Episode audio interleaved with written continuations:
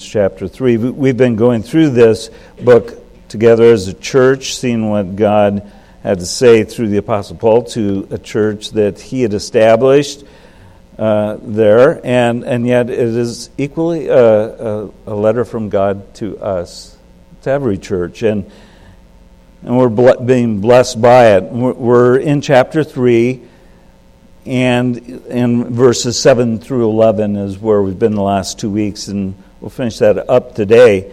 But it is really uh, 7 through 16 is kind of a flow of thought. I, I put it down as your sermon insert, if you have one of those from the last two weeks, uh, is the, the gospel is transformational. The, the gospel changes the way that you view life.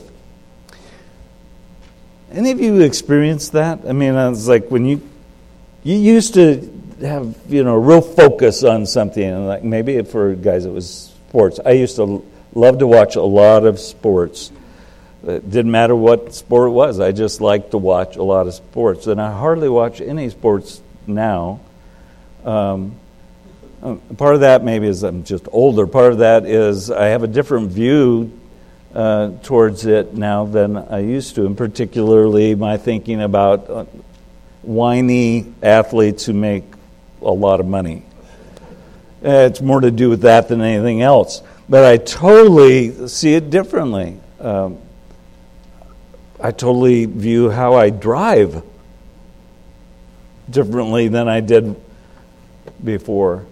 I was like probably most people get on the road, go as fast as you can, and get out of my way.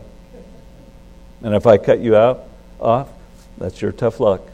Get out of my way. I, I don't I don't have that view anymore. The, the gospel transformed my thinking about that. The others are more important than me. And, you know, obeying government and the speed limit, that, that's important. That honors God. And, uh, you know, how I drive can have an impact on what other people think about me. And if they know that I'm a Christian, or they, particularly if they know I'm a pastor, whew, that, that makes a difference. So I view it differently. And, and it may be that way with you in, in a number of things. You could just go through a long list of you know, how your views have changed towards things. And that's what Paul is really addressing from his own personal perspective.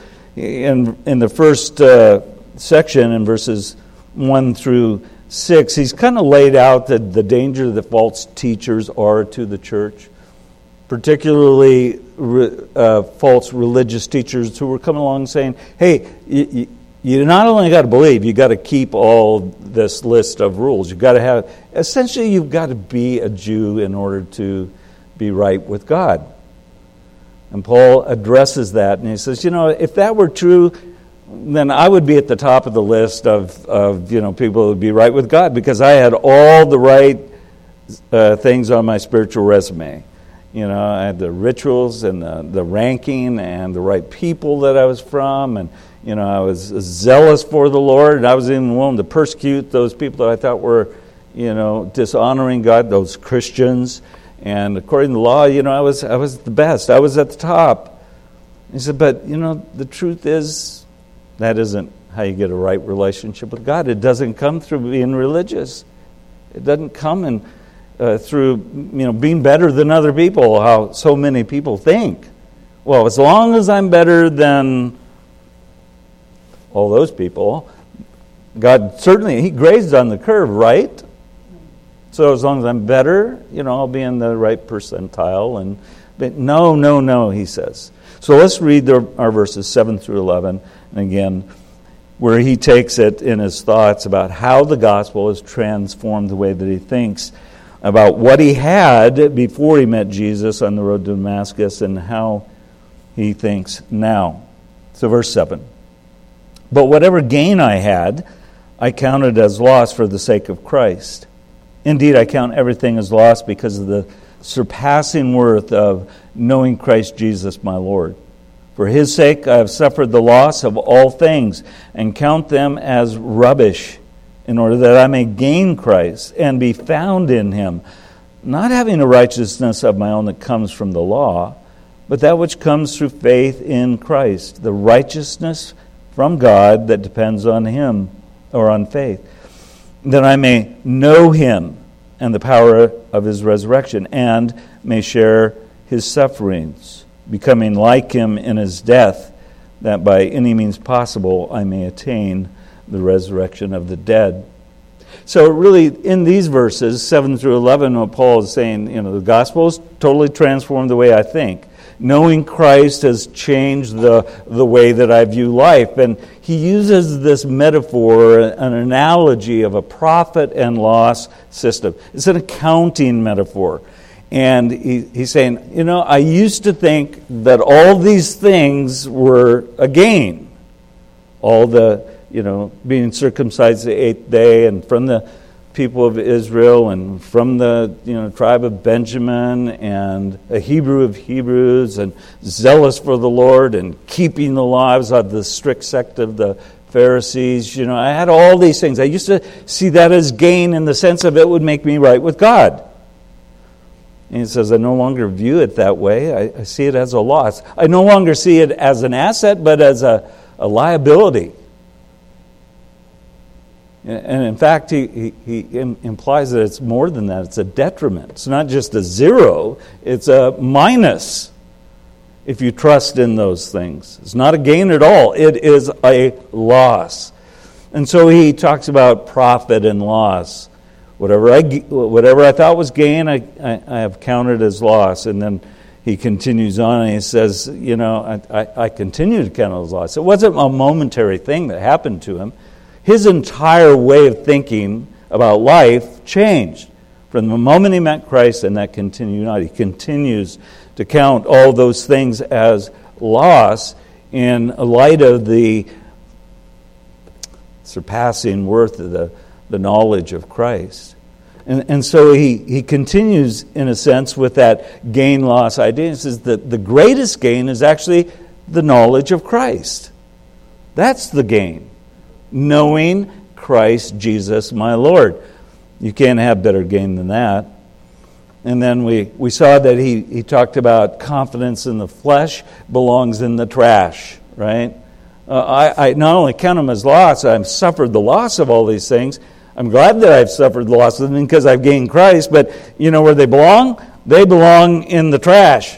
Any, any view that says if I am religious enough, good enough, do the right things, go to the right church, give enough money, you know, drive the right way, you could put that in there too, or, uh, you know, I'm in the right organization, in the right civic group, uh, on and on the list go. I go to the, the jails and I visit people. I do Bible studies with it. I give some money to homeless people. I, I give some time to this, to the food bank, etc., etc. He says, if that's what you're trusting in, that's a detriment.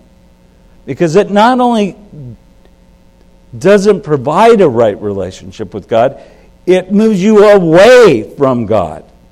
Because you're trusting in what you do, not in Him. So the more you trust in yourself, you're moving further away from God. And he says, so take that stuff and throw it in the trash. And he, he used the term, I, I gave it to you, the skubala, right? The Greek term skubala that's translated in the ESV and some other translations as rubbish. The King James and New King James, and maybe another translation, has the, the, the term dung. It is a kind of a severe term. It, it was used of human and animal waste, and uh, it was used of t- food on a table that had spoiled and was stinking. And it was like, you know, trusting in human merit is like picking out a carton of milk that's been sitting in your fridge for three months and, and unscrewing it and giving it a whiff, and it's like everyone's head's coming back. And, and then you can't get that smell out of your nose for like an hour. And then you realize it's permeated the entire fridge. I got to throw everything out of my fridge. It's, it's, it's skubala. It's rubbish. It was, it was a word that was used of a decaying body. I don't know if you've ever been around a decaying body, but the odor is crazy. I mean, maybe you've been around decaying salmon pretty stinky. And you touch it, you can't get that smell off your hand. I mean, you wash yourself with lye and that stink, it's still there. At least it's on the, the nose hairs. The decaying body of a human is even worse. It's, that's what trusting in human religious achievement is. It stinks before God, and it should stink before us. We should not trust in it. It belongs in the trash. It's skubala. And then he informed us about the goal of turning from that way of thinking, from human merit, from confidence in the flesh to Christ. And he puts it in two simple phrases that I might gain Christ and that I might be found in Christ.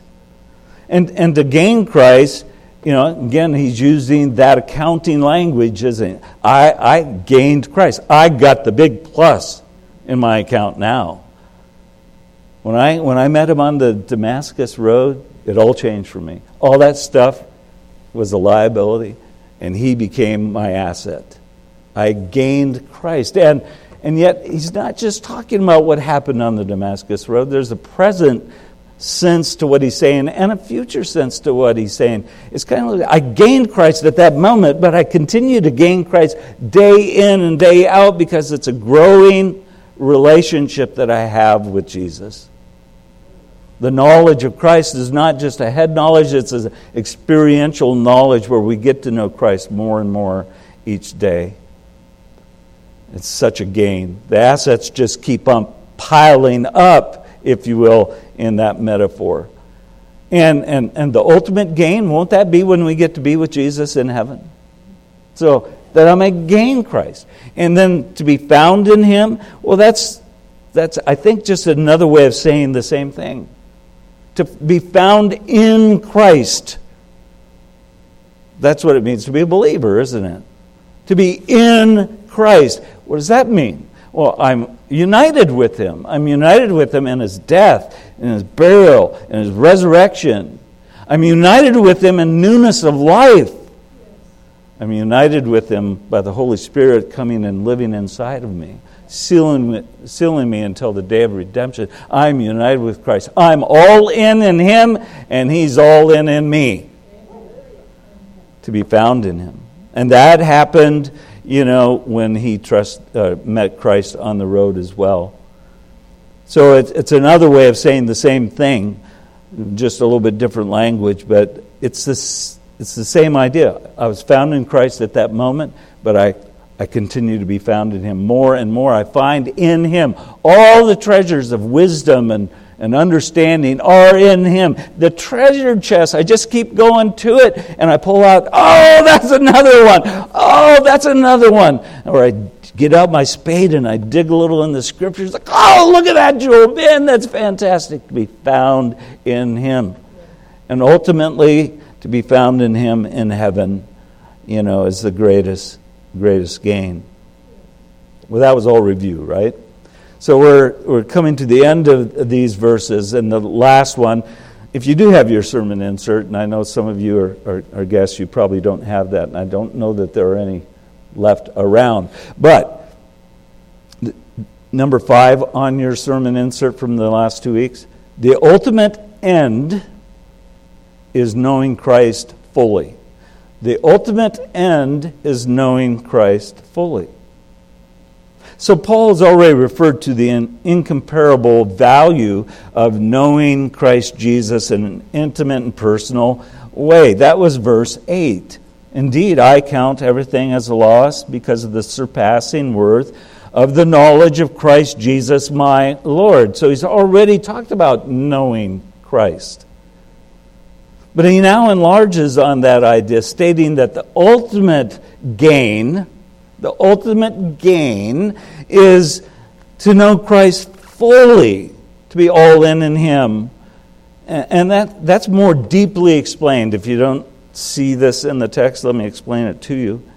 That knowing Christ is more fully explained by the two participial phrases that follow it. So let's look at that again. That verse 10, that I may know him and the power of his resurrection and may share in his sufferings, or the fellowship of his sufferings. Those two phrases, the power of his resurrection and the fellowship of his sufferings, help us to understand what he means that I may know him. I mean, that's what he's doing. He's, one author writes that, that, that he, had, he had found in Christ uh, uh an inexhaustible fullness, but there was always more of him to know. I want to know Christ fully.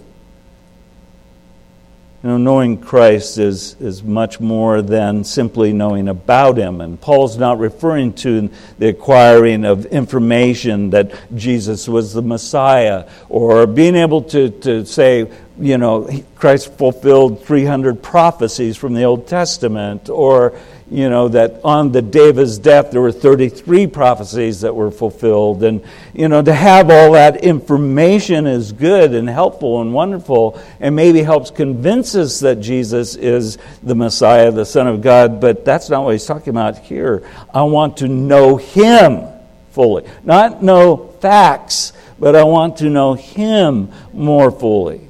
And Paul had come to know him you know, on the Damascus Road. So when Paul writes that I may know him, he had already come to know the Lord many years before.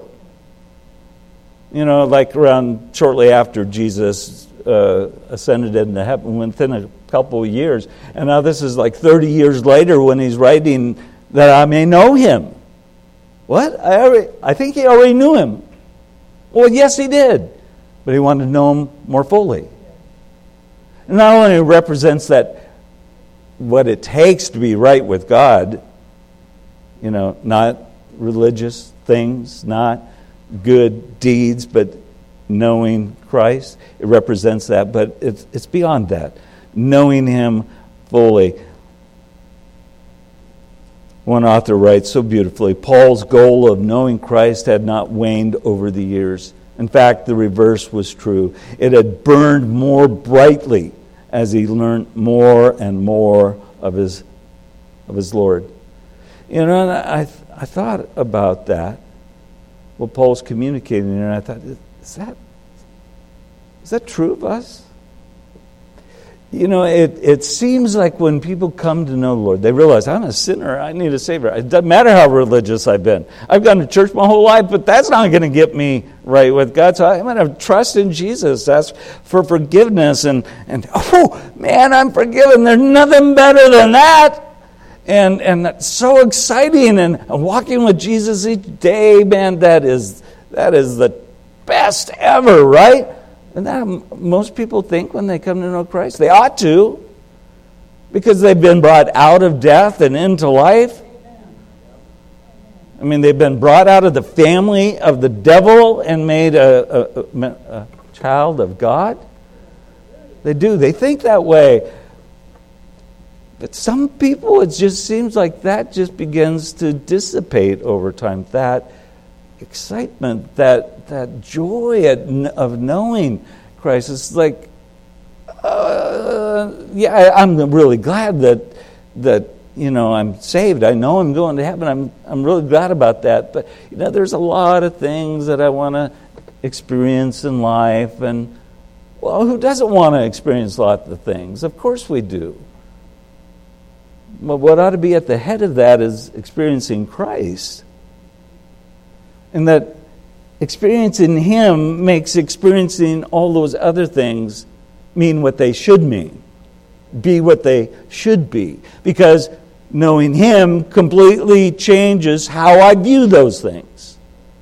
The gospel is transformational, it does change those things. Certain things that I used to think were really important to, to, to do and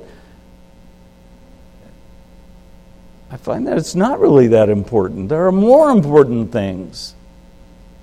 And, so he's saying, listen, I want to I want to keep knowing my Lord better and better and better and better. And, and, and what that means, he says, is knowing the power of his resurrection and the sharing in his sufferings. The fellowship of his sufferings is a better translation, as some translations have it. Those two phrases serve as an explanation of what he says, that I may know him. Now, I think some people would not like that. They would just like it to be kind of esoteric or, you know, just kind of out there. Oh, yeah, I want to know him more fully. You want to know him more fully? This is what it means knowing the power of his resurrection and, and, and, and sharing in his sufferings. Uh, well, I like that first one, not so much the second one. And yet, that is one of the themes that runs throughout this letter sharing in his sufferings. We've seen it over and over again, and we see it again here. In fact, this, this uh, sentence would be better translated this way that I may know him, even the power of his resurrection and the fellowship of his suffering. It's not three things that I may know him one, two, the power of his resurrection, three, the fellowship of his sufferings. It's that I may know him. That means, one, experiencing the power of his resurrection, two, sharing in his sufferings. So for Paul, and thus for every person who has come to know Christ, knowing him involves those two things. Paul knew, do we, that there, that there is no power in keeping the law, and being religious and being, you know, having the right spiritual resume. There's no power in that to overcome sin or to faithfully serve God. There's no power there. And you're not going to serve God without power. And that power doesn't come from within you. That's what law keeping is. That's what legalism is. It, it's you doing it. It doesn't come from you, it comes from God.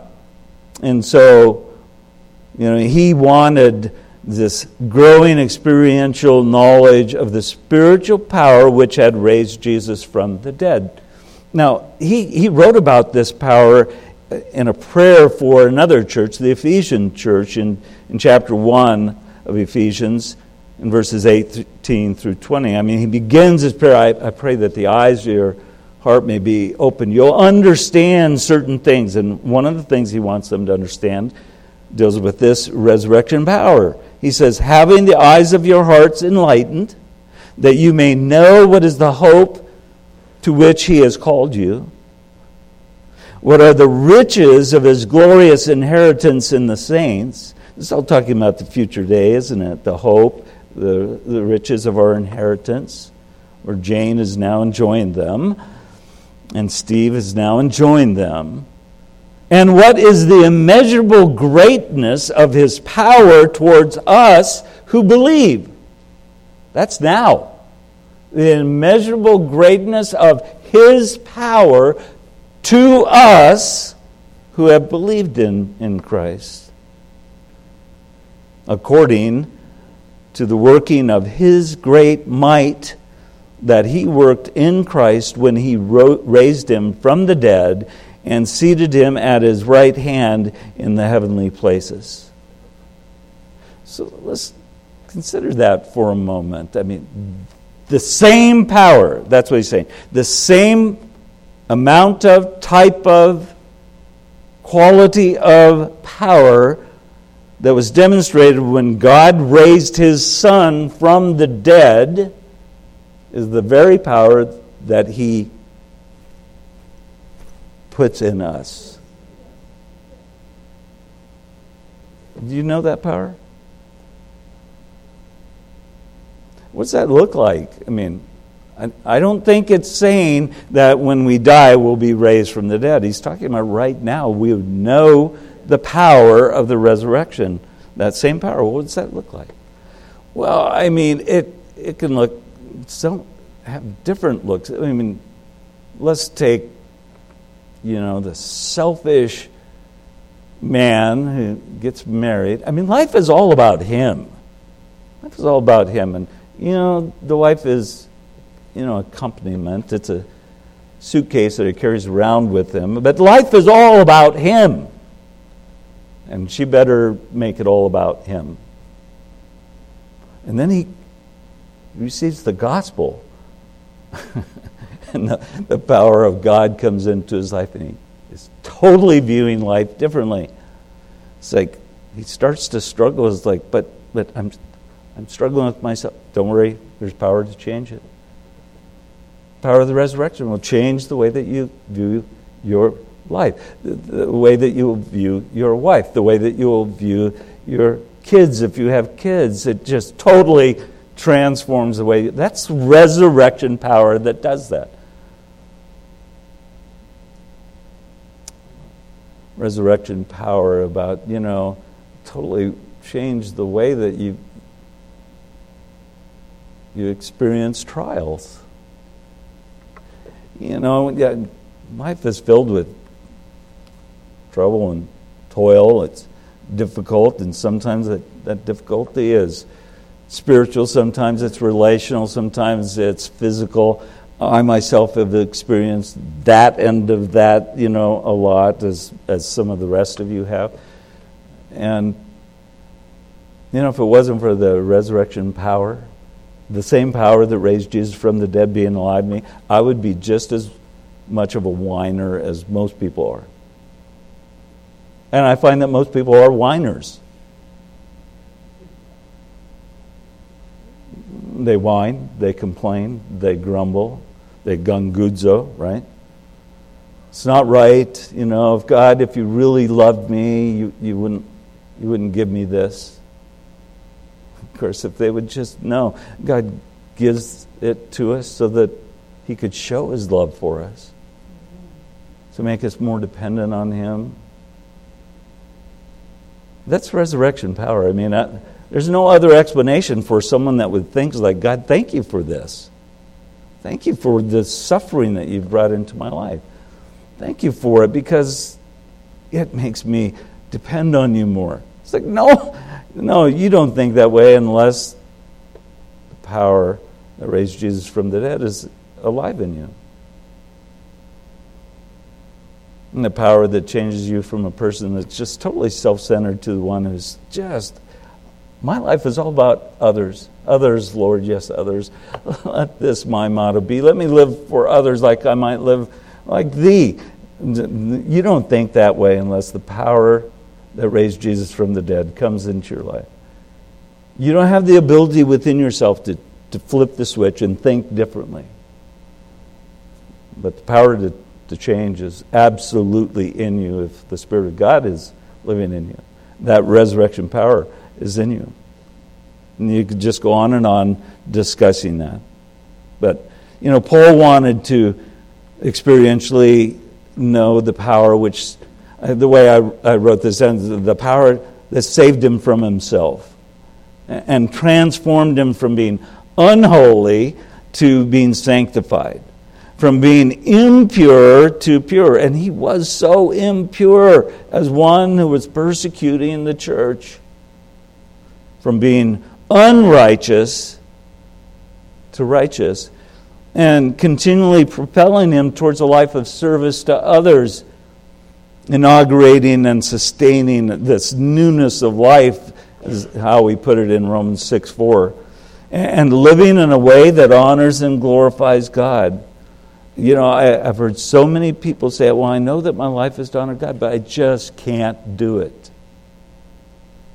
I know I should be this. I, I just can't do it.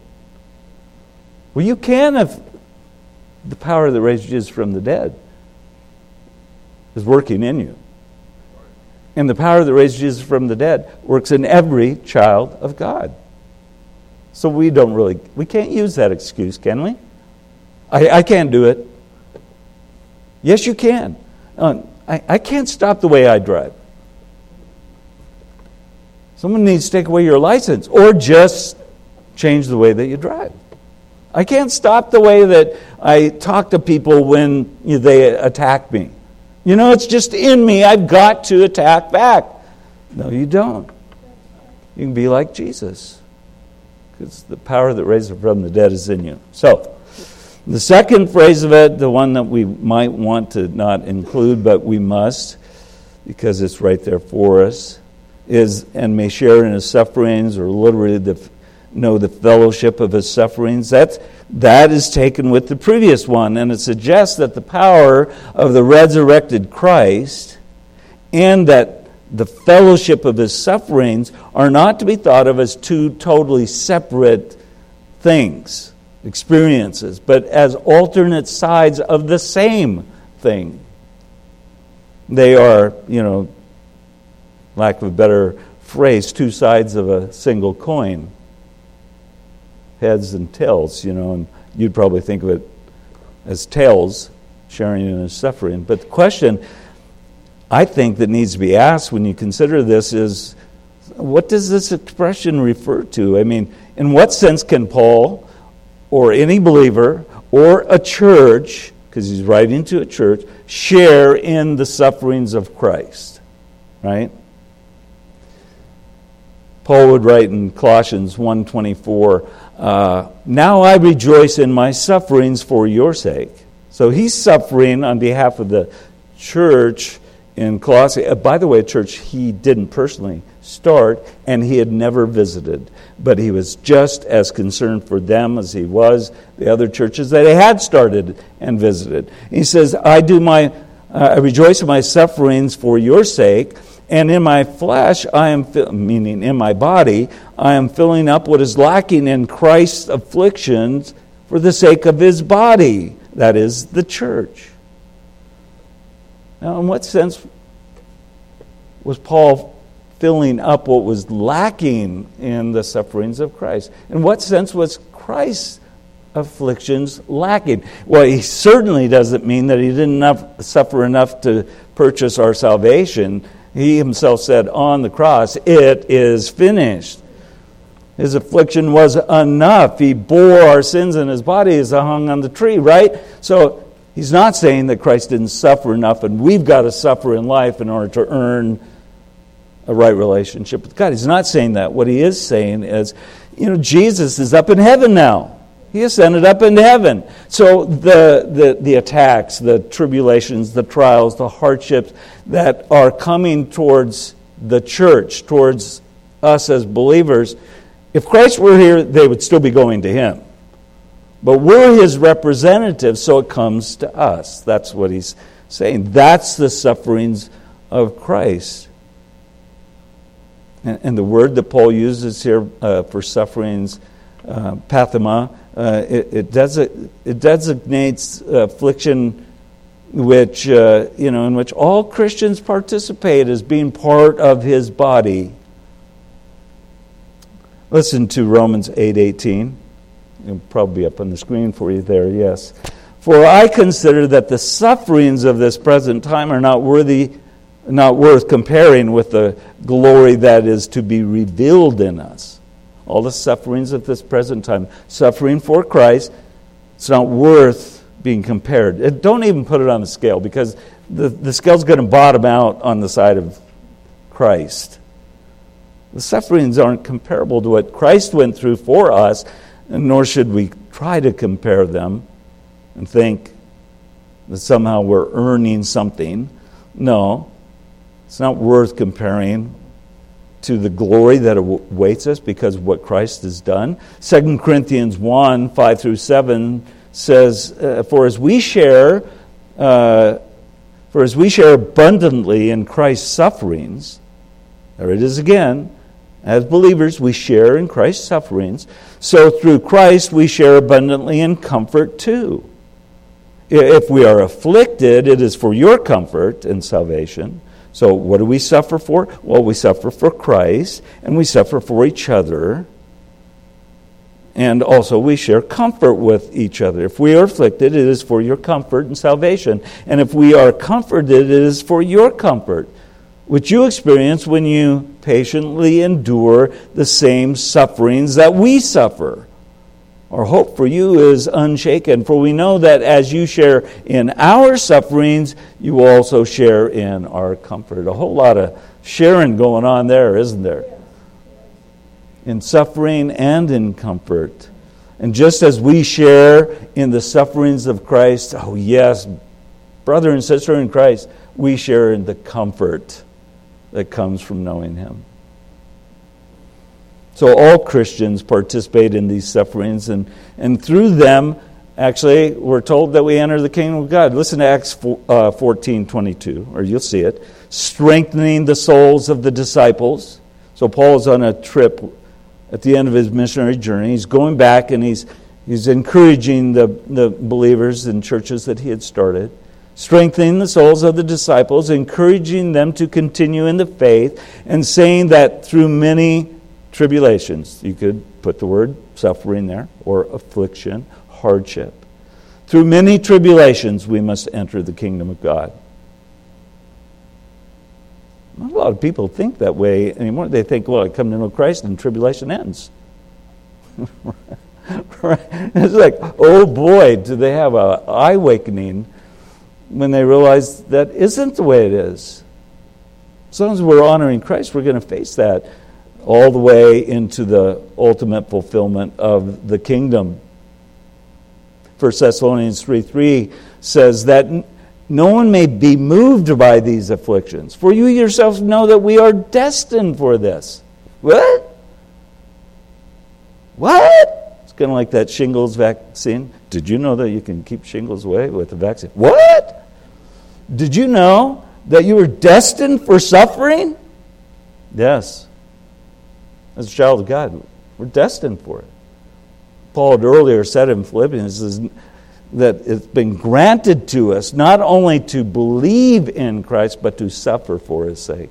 It's been granted, given, ordained, appointed, destined for us as his children.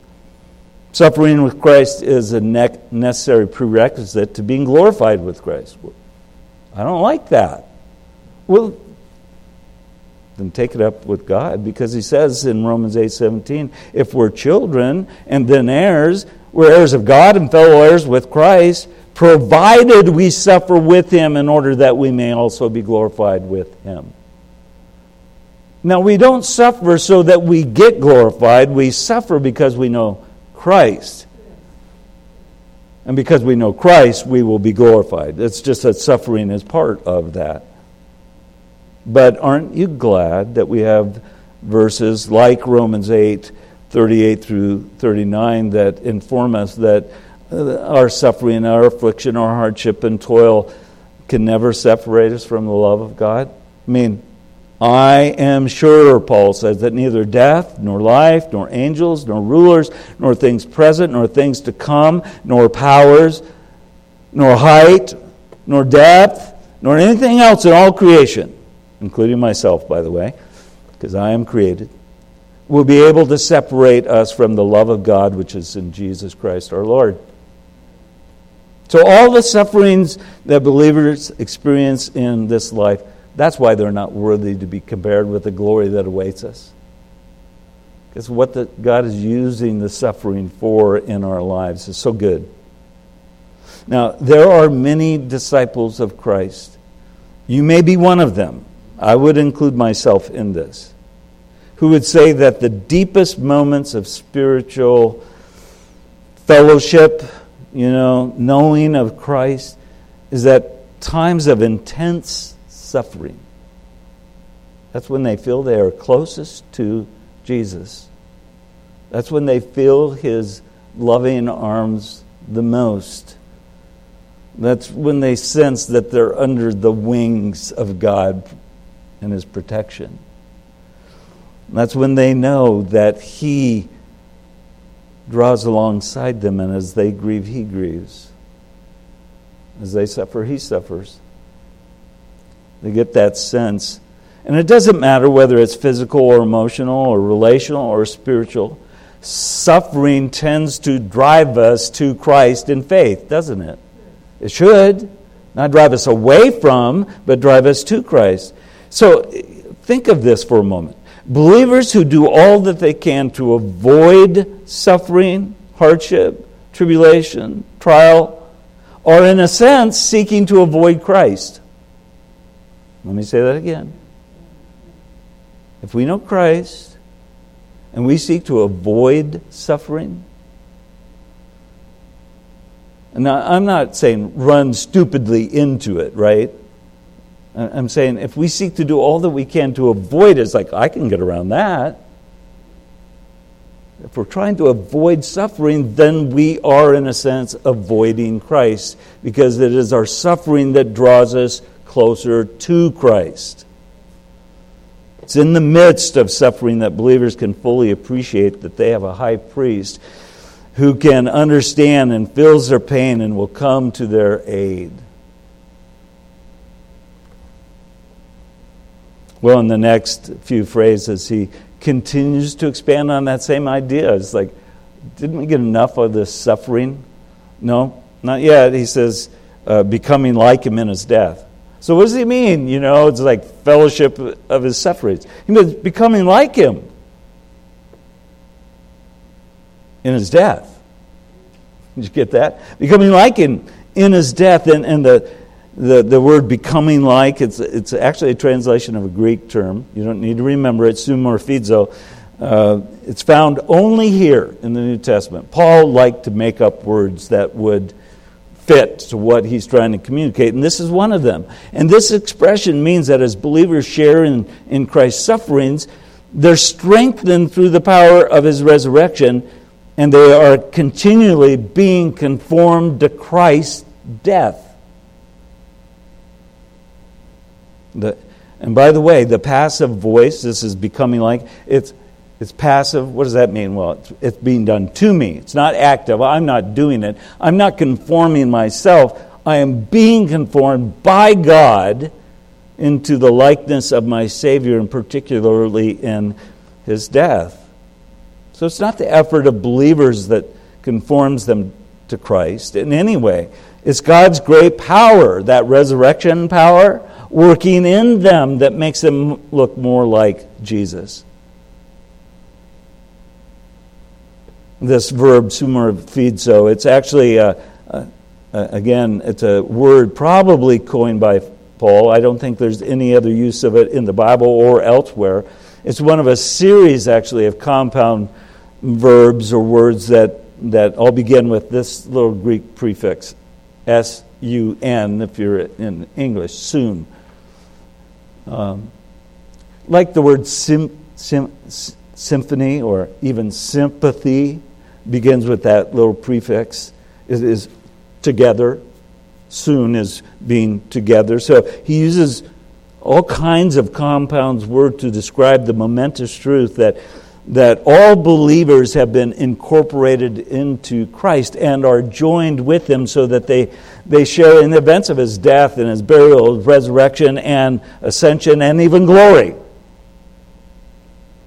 So let me just read this for you.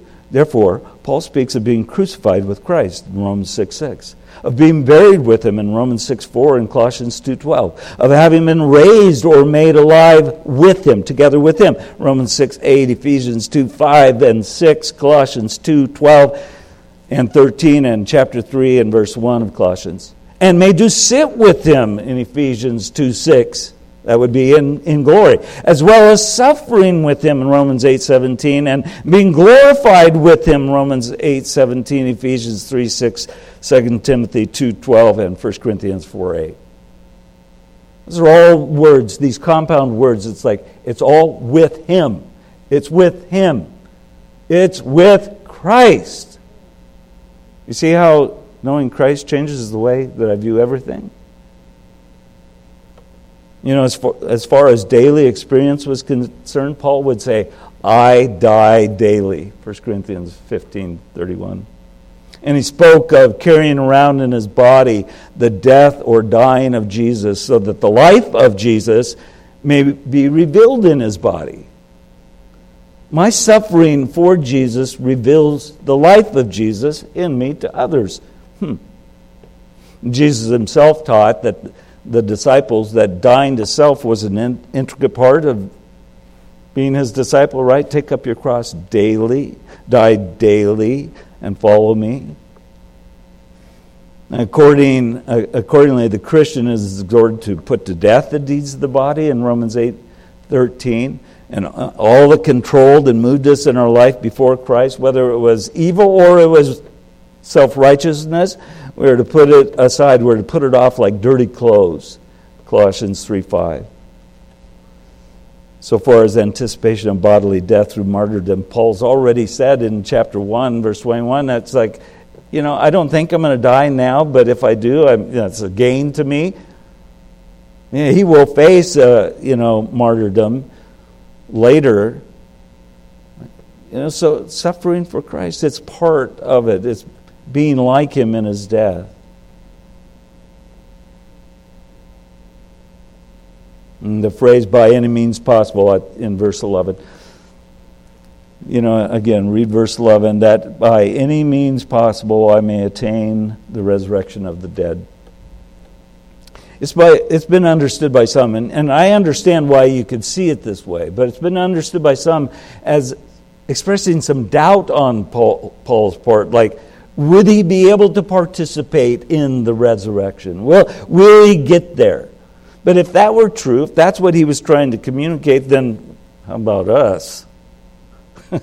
how much doubt must we have if the Apostle Paul would have doubt about that, right? But he's not expressing doubt, he's actually expressing his humility. You see, Paul never got over the sense that he'd been such a persecutor of the church. How could it be that he would be brought into Christ, to gain Christ, to be found in him, to know him, to to know the power of his resurrection and fellowship. He just couldn't get over the fact that God had done for him those things. That's what I meant by the song, And Can It Be? And can it be? How can it be that you and I, knowing how evil we were, how much of an enemy we were to God before He saved us, and we didn't clean up our life, He cleaned us up, right? Knowing that, knowing that, like Paul would express, I am the chief of sinners, knowing that I was that, how can it be that I should gain an interest in the Savior's blood? Died he for me that I might gain that? So he is expressing in humility, wow, I can hardly believe, but I do believe that I get a partake in the resurrection from the dead. And that, that phrase, resurrection from the dead itself, is unique in the, in the New Testament. I mean, the Bible does, New Testament does speak about resurrection elsewhere, but this would literally read this way the out resurrection from the dead. The out resurrection from the dead. Because the word for resurrection, it's normally, you, you might be familiar with this Greek term, anastasis. Uh, People have been named after that word. Anastasia, Disney movies. It comes from that word, anastasis. That's the normal Greek word for resurrection. But the word that he uses here, it's the same word but has a little EX at the front of it, which means out of. So it's the out resurrection from the dead. So what he's stressing is the believers will be taken out of the rest of the dead. Whether you believe in the rapture, that I do, will be taken out of the rest of the dead and be raised up to be with Christ. But if you don't believe in the rapture, it's still the same truth that the rest of the dead will not be judged until the end of the millennial kingdom and they'll be brought before the great white throne judgment and judged for their sin and thrown in the lake of fire. But believers, no. We've got the out resurrection from the dead. We don't have a resurrection to the second death, we have a resurrection to eternal life.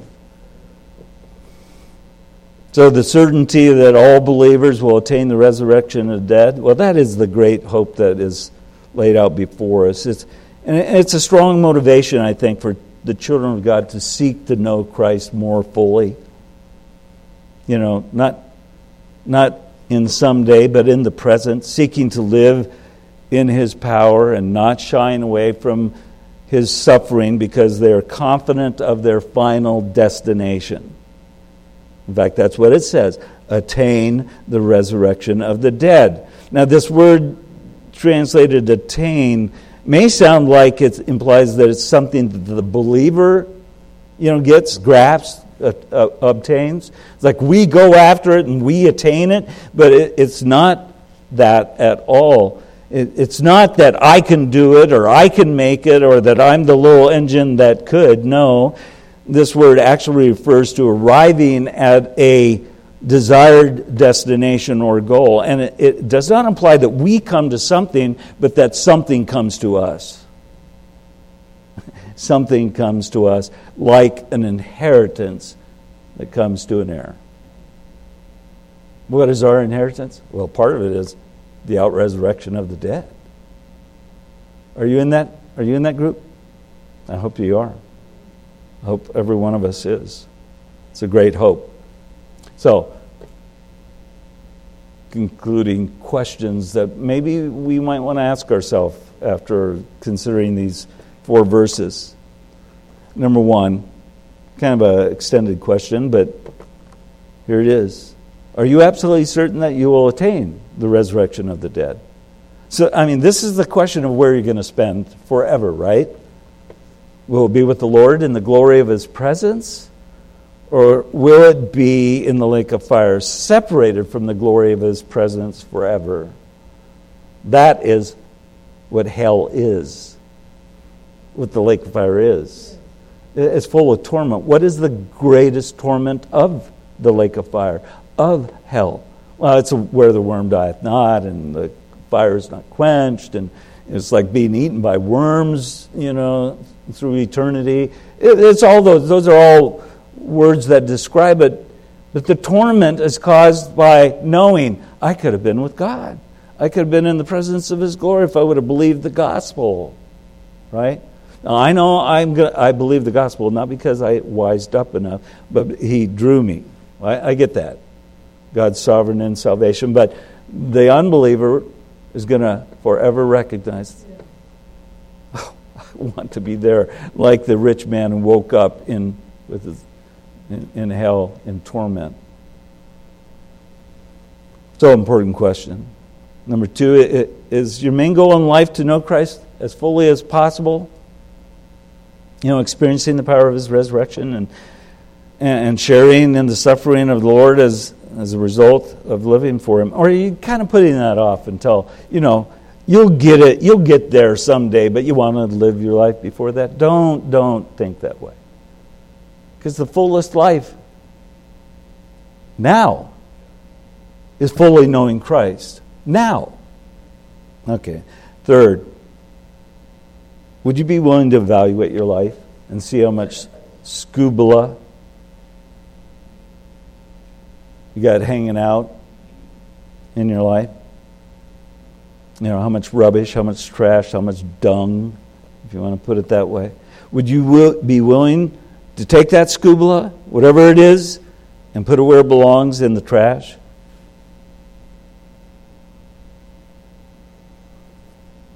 Only then can we be full, fully devoted followers of Jesus Christ. Only then will we be fully knowing the Lord Jesus Christ and be in a position where we can honor him. I'm going to pray, and then we're going to sing a song in response to what God has shared with us. Jesus, thank you. So let me pray. Lord, we are thankful for the Lord Jesus Christ. Thank you for sending him in this world so that anyone who would believe in him would not perish but have eternal life. And, and while we've kind of dived deep into this section of Scripture, it, it doing so helps us to understand our Savior all the better and what he wants from us and what He's done for us. So we are thankful. Thankful for the gospel, which has changed the way that we think about life. I pray that everyone here would know Christ. And if they don't, if they're here today, they don't know Christ, maybe they realize just by hearing from you this morning that they can immediately, right where they sit, they can just cry out I need that Savior. I need forgiveness. I want not religion, but I want that relationship with Jesus Christ. Pray that that will bring you glory, that we will bring you glory. Pray in Christ's name. Amen. So why don't you stand? We'll sing and then we'll be dismissed and go over to the other side. If you're a guest here today, please join us on the other side of the building. We have lunch every Sunday. Great time of fellowship and rejoicing in our God. But Jesus, thank you.